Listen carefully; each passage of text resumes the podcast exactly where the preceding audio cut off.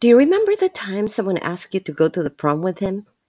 Or how about the time your boyfriend finally proposed to you? How did you feel? Were you giddy, excited, over the moon, scared?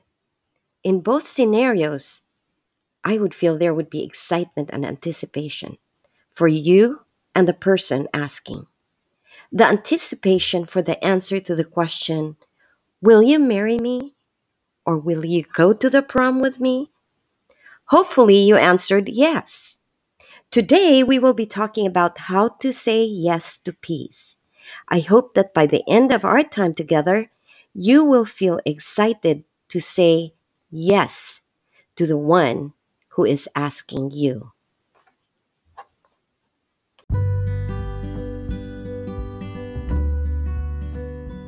Welcome to Digging Deep for Treasures podcast. This is your host, Cecile Valoria, a Christian author and a retired teacher.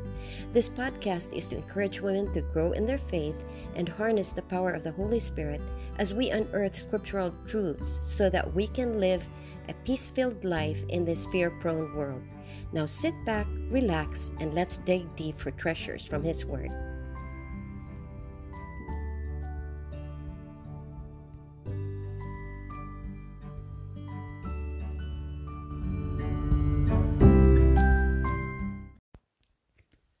Wobbling through the cramped space filled with cuts on both sides, my mom and I inched our way to our accommodation for the night. The strong stench of diesel and the rocking motion aggravated the nauseous feeling in my stomach. I held Mummy's hand tighter as I noticed the pounding in my heart and my shaking fingers.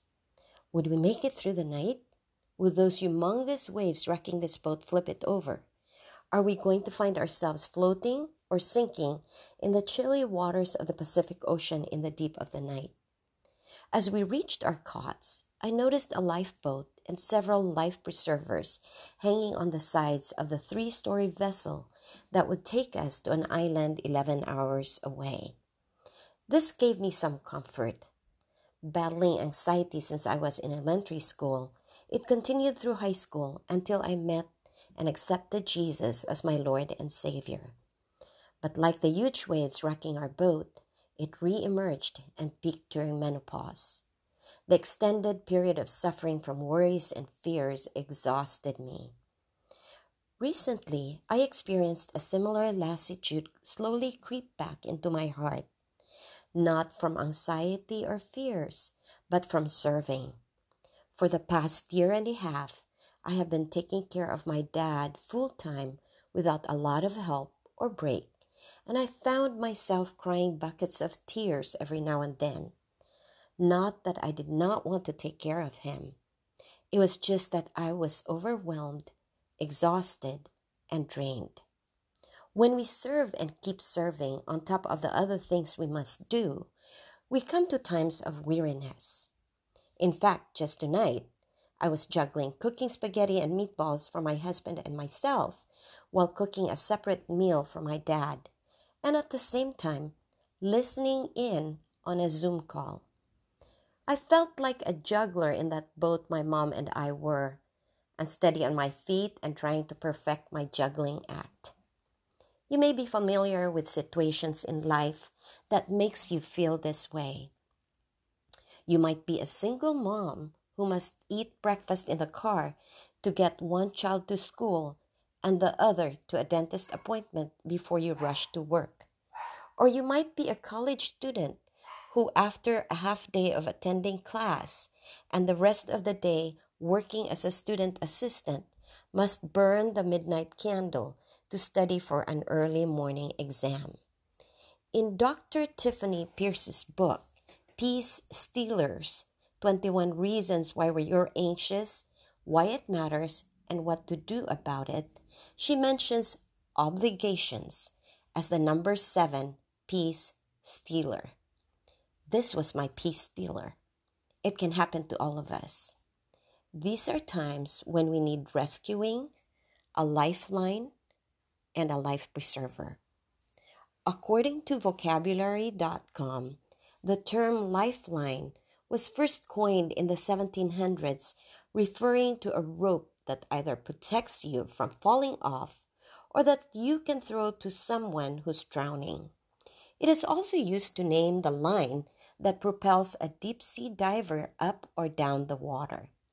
Merriam Webster defines it as something that provides help or support that is needed for success or survival.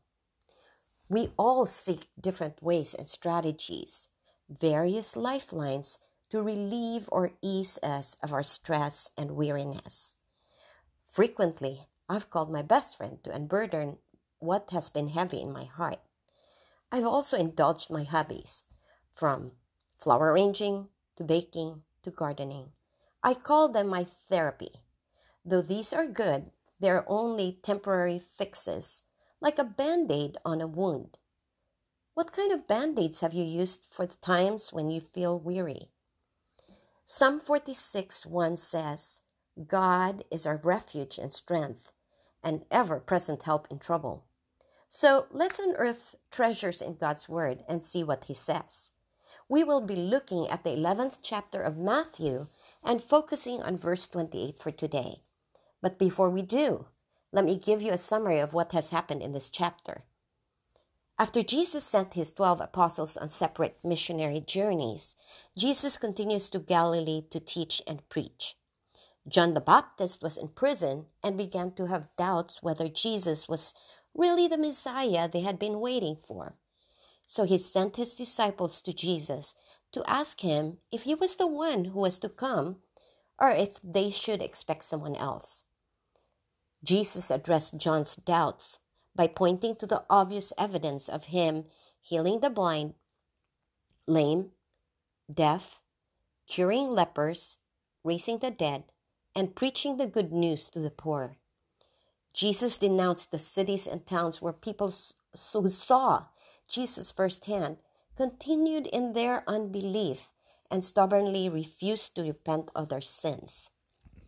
Then Jesus prayed to the Father, mentioning two kinds of people the clever and the wise, who are arrogant in their knowledge, and the childlike, who are open to receive the truth of His word. Matthew 11 28 to 30 offers us three steps to saying yes to peace and rest. For this episode, we will be looking exclusively at Matthew 28. It says, Come to me, all who labor and are heavy laden, and I will give you rest. Jesus says, Come to me. He invites us to come to Him. He calls us. Going to Him means voluntarily moving towards Him. He beckons us, not forces us. Just like your boyfriend anticipated your answer to marry him, or the boy inviting you to the prom waited for you to say yes, Jesus awaits our answer to say yes to going to Him. Called people respond, but we must come with childlike faith. Jesus calls all who labor and are heavy laden. Do you labor? Are you heavy laden? Then he has called you. Called people respond because they are given understanding. God has given them a discernment of their need for a Savior. They realize the burden they are carrying. Do you recognize your need for Jesus?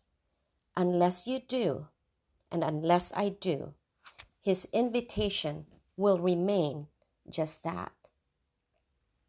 Called people respond, and when they do, Jesus gives them rest. God is big on rest. Even after six days of creating, he rested. He designated the Sabbath as a day to stop laboring. God knows what we need and rest is one of them. But we also need to understand that true rest comes only from Him. So, will you say yes to His call to come to Him? He is waiting for your answer so He can give you that rest and peace He so wants to give.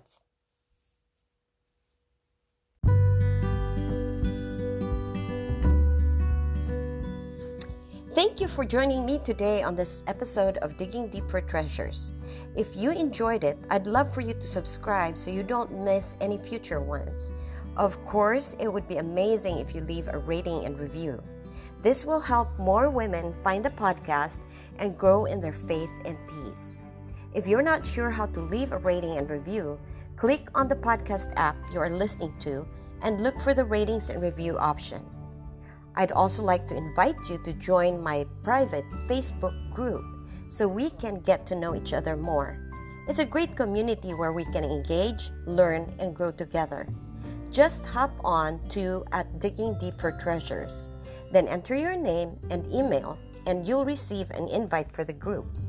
You can also connect with me on my website, cecilevaloria.com, or on Instagram at, at Valoria Cecile.